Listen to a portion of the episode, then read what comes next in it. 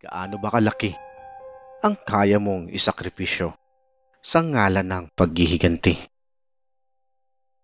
Isa na naman pong kwento sa totoong buhay ang inyong maririnig.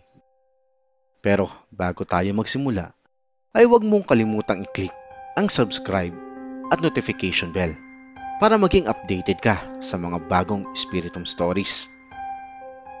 Shoutout ko na rin yung mga iba nating horror narrators na talaga namang sumusuporta sa atin na sina Ang Pinuno, Iri Kelly, 3AM Encounters, Hilakbot TV, Hula Pawin TV, Jasper Rate Stories, mga kwento ni Telmo, Kamistery Stories, The Dark Tales Horror Fantasy Stories, Kilabot Channel, Night Tales, Tiktilaok Stories, Iris Crib Horror Tales, Kababalaghan, at si Pinoy HC. Yung hindi ko po nabanggit, paki-comment na lang po dito sa video na to para maisama natin sa susunod.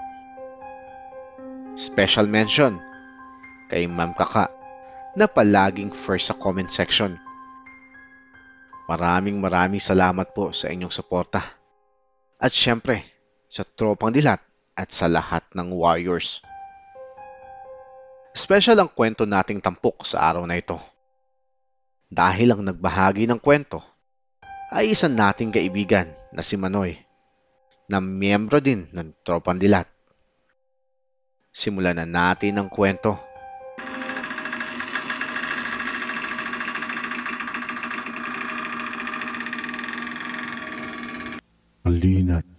Sabay natin tuklasin ang misteryosong mundo ng kababalaghan.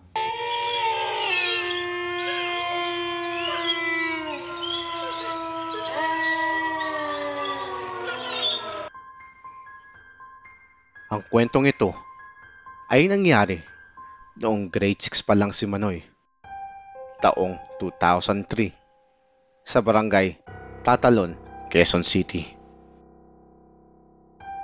Si Manoy ay may kaibigan na ang pangalan ay Benny. Sila yung magpipinsan na tubong Mindanao pero hindi sila Muslim. Hindi rin niya alam kung paano napunta si Benny sa kanilang lugar.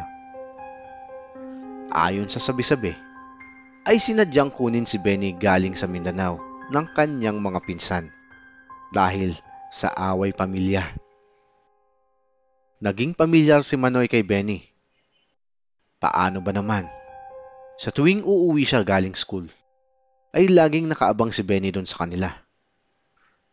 Yung bahay kasi nila ay parang eskinita papasok, pang-apat o pang-anim na bahay.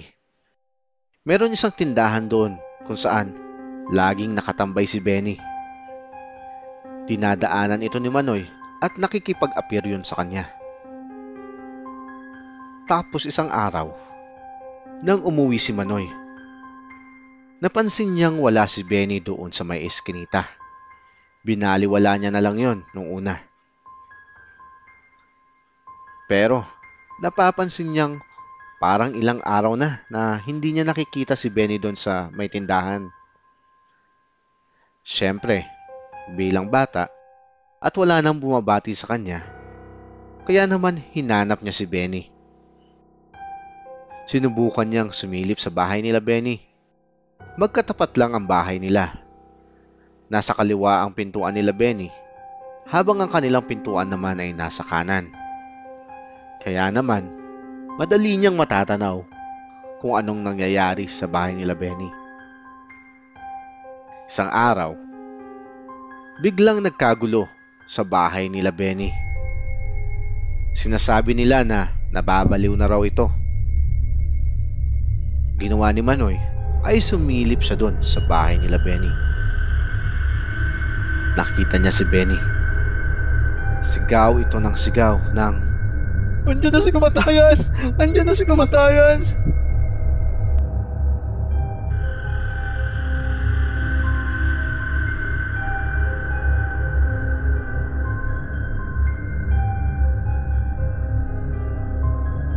dahil sa inaasal niya noon.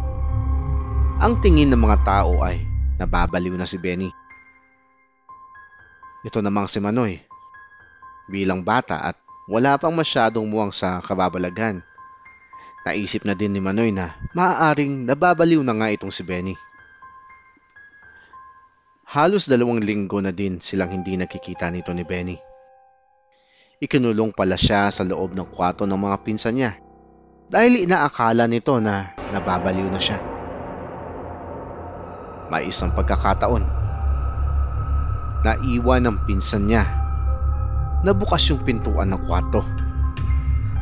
Sinamantala yun ni Benny at bigla na lang tumakbo palabas ng eskinita habang sumisigaw na naman ng Andiyan na si kamatayan!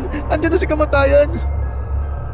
Andiyan na si kamatayan. Ang lagi nitong sinisigaw na may halong iyak. Habang si Manoy nasa may pintuan ng kanilang bahay at nakatambay, natatanaw niya itong si Benny na tumatakbo palabas. Ngunit, hindi lang si Benny ang kanyang nakita.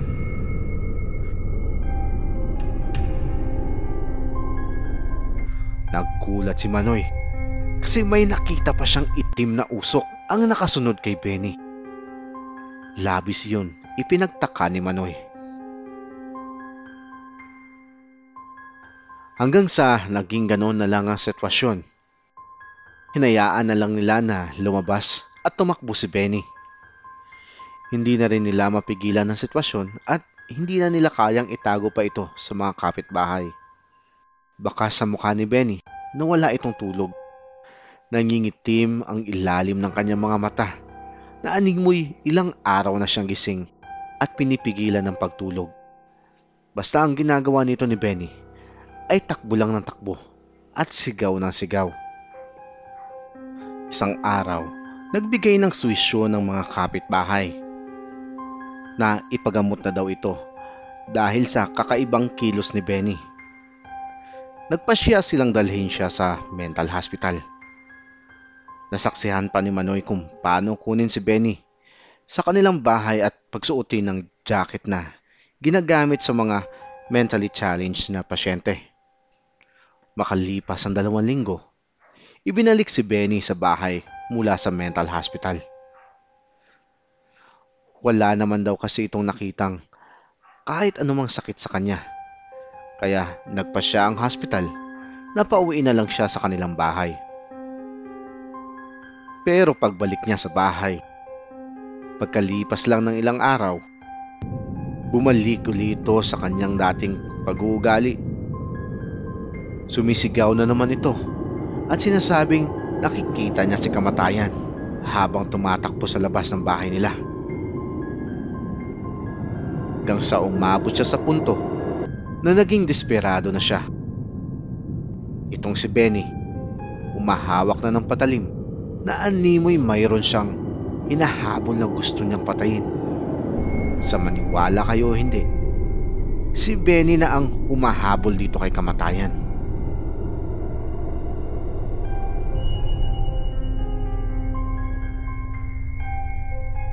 Nang dahil sa ganong pangyayari, sumubok na ang mga pinsan ni Benny na tumawag ng isang albularyo. Ang ginawa ng albularyo, nagsabit ng mga beads ng rosary sa liig ni Benny. Tapos, naglagay ng isang maliit na altar. Habang dinadasalan ng albularyo si Benny, ay nagpupumiglas yun na parabang kakaibang lakas sa di malamang dahilan ay biglang napatid ang rosaryo na ipinasuot sa kanyang lieg at kumalad ang beads sa lapag ng bahay. Nabahala ng husto ang albularyo at sinabi nito na, Suko na ako, hindi ko na kaya. Yun lang ang tanging narinig nila at agad na nga itong umalis. Magmula noon, tila ba lalong nagbago ang ugali ni Benny binabasag daw nito ang mga ribulto ng santo na nasa maliit na altar nila. Pagkatapos pasagin, ay isinasalang niya ito sa kaldero na animoy niluluto niya. Madalas daw na parang napapraning itong si Benny, siguro dahil walang tulog. Isang beses, habang si Manoy ay nakaupo sa hagdanan ng kanilang bahay, ay maayos niyang natatanaw si Benny na nakaupo rin sa isang upuan sa tapat ng kanilang bahay. Habang nakaupo siya ay pinagmamasdan niya itong si Benny. Pero may parang naaninag siyang kulay itim. Nung tinitigan niya ay ito pala yung usok na bigla na lang lumilitaw sa tabi ni Benny. Ngunit dahil sa pagkabigla, hindi na nagawang ialis ni Manoy ang kanyang tingin sa itim na usok. Kaya naman, tinitigan niya na ito ng gusto. Unti-unti nitong nakita ang nakakakilabot na figura.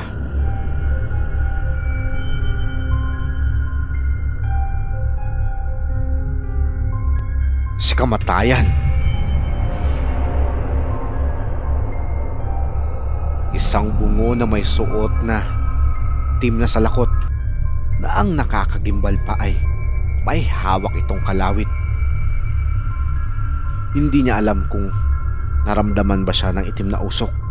Kasi bigla daw itong napalingon sa kanya at dahan-dahang lumapit sa kanya roroonan niya. Kaya naman itong si Manoy ay tumakbo pa loob ng bahay at napayakap sa kanyang nanay at sinabing, Ma, si kamatayan! Nandyan si kamatayan! Ngunit imbis na paniwalaan, sinabihan pa siya ng kanyang ina na Ayan, nahahawa ka na kay Benny. Ano-ano na naman sinasabi mo? Pagpasok ni Manoy sa bahay nila, ay isinara niya kaagad ang pinto. Pero biglang bumukas ang kanilang pinto at pumasok si Benny na may hawak na kutsilyo at sinabing, Asan si kamatayan? Nakita ko siya. Pumasok siya dito.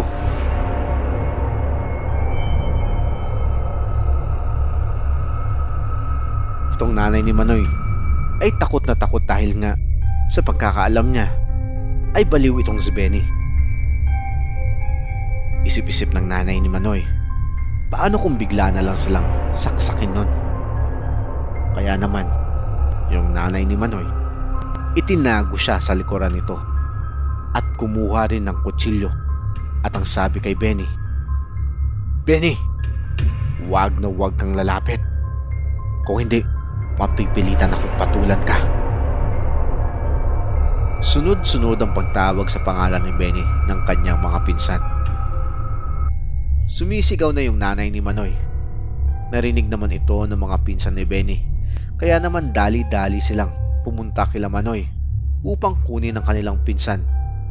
At ang ginawa nila ay ikinulong uli nila ito sa kwarto. Nang dahil sa nangyari, hindi na siya pinalabas ng bahay at palagi na lang sarado ang mga pintuan. Ngunit si Manoy, palagi pa rin nakadungaw sa bintana at lagi niya pa rin nakikita tong si Benny. Ayon sa kanya, itong si Benny ay lubog at nangingitim na ang mga mata dahil hindi na ito nakakatulog ng maayos. Hindi makapagsalita si Manoy sa kanyang pamilya tungkol sa itim na usok na kanyang nakikita sa tabi ni Benny. Dahil natatakot siya na baka hindi siya paniwalaan at isipin na nasisiraan na siya ng bait katulad ng kanilang kapitbahay. Dumating ang isang araw, ang gaan-gaan ng aura ni Benny. Pumunta siya sa mga kapitbahay at humingi ng dispensa o paumanin kung sila ay kanyang nagambala. Ganon din ang ginawa ni Benny sa kanyang mga pinsan. Walang bakas ka makikita na ang taong ito ay dumaan sa isang masakit at masalimuot na pangyayari. Nagpaalam ito na matutulog na sa upuan na nasa harapan ng kanilang bahay. Kumuha siya ng kumot at humiga. Bandang mga hapon, ginigising ng mga pinsan niya si Benny upang papasukin na siya sa loob ng bahay. Si Manoy naman, nakikita niya yung pangyayari na yon habang ginigising nila si Benny. Ngunit may isang tanong na gumugulo sa isipan ni Manoy. Wala kasi doon yung usok sa tabi ni Benny. Patuloy ang paggising ng mga pinsan niya kay Benny. At doon nila nalaman na si Benny ay binawian na pala ng buhay. Habang natutulog doon sa labas ng bahay. Binuro lang kanyang katawan ng ilang araw. Ang kanyang pinagburulan ay ang lugar kung saan ito mismo pumanaw. Dahil tapat lang ito ng bahay nila Manoy at di na rin iba si Benny sa kanya, ay dumalaw siya sa lamay. Habang nasa lamay siya ay may isang pangyayaring hindi niya namalayan na siya pala ay nakaidlip habang nasa lamay na naghinip siya na nasa isang lugar siya kasama ni Benny. Napakalungkot ng mga mata nito ni Benny na nagsusumamo na nagsabing Manoy, pagdasal mo ako, Manoy. Hindi ko nakagisna ng pagdarasal. Hindi ako marunong yan. Kung maaari, ako sana ay iyong isabay sa inyong panalangin. Ipagdasal mo ako. Kasi hindi ako marunong magdasal, Manoy. At saka, hindi ako makapagdasal dito.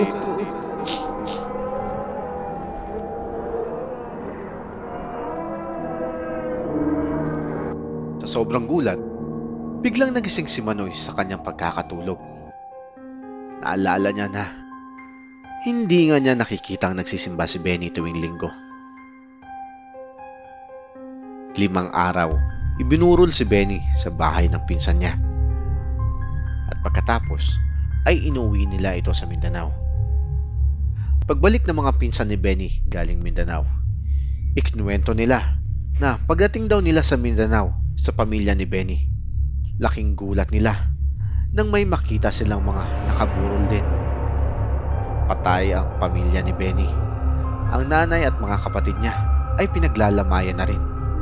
Ay bahagi rin nila na ang nanay ni Benny ay may aral ng kaliwa.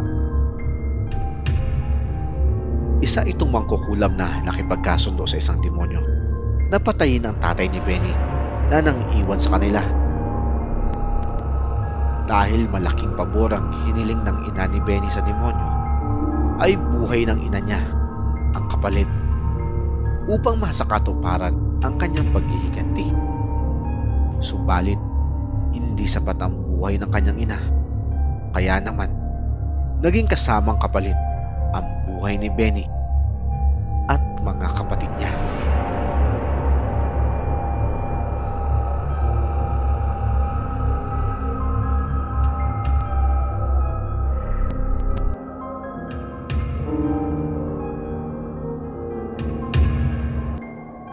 Grabe, napakaganda ng kwento na ipinadala ni Manoy. Paano kaya kung magkatropa si Mr. Z at si Kamatayan, no? Sana po ay nagustuhan nyo ang ating kwento. Hanggang sa susunod na Spiritum Stories. Kung kayo ay merong kwento ng kababalagan, ipadala lang ang iyong kwento sa aming email na nasa description box. Maraming maraming salamat po sa lahat. Paalam.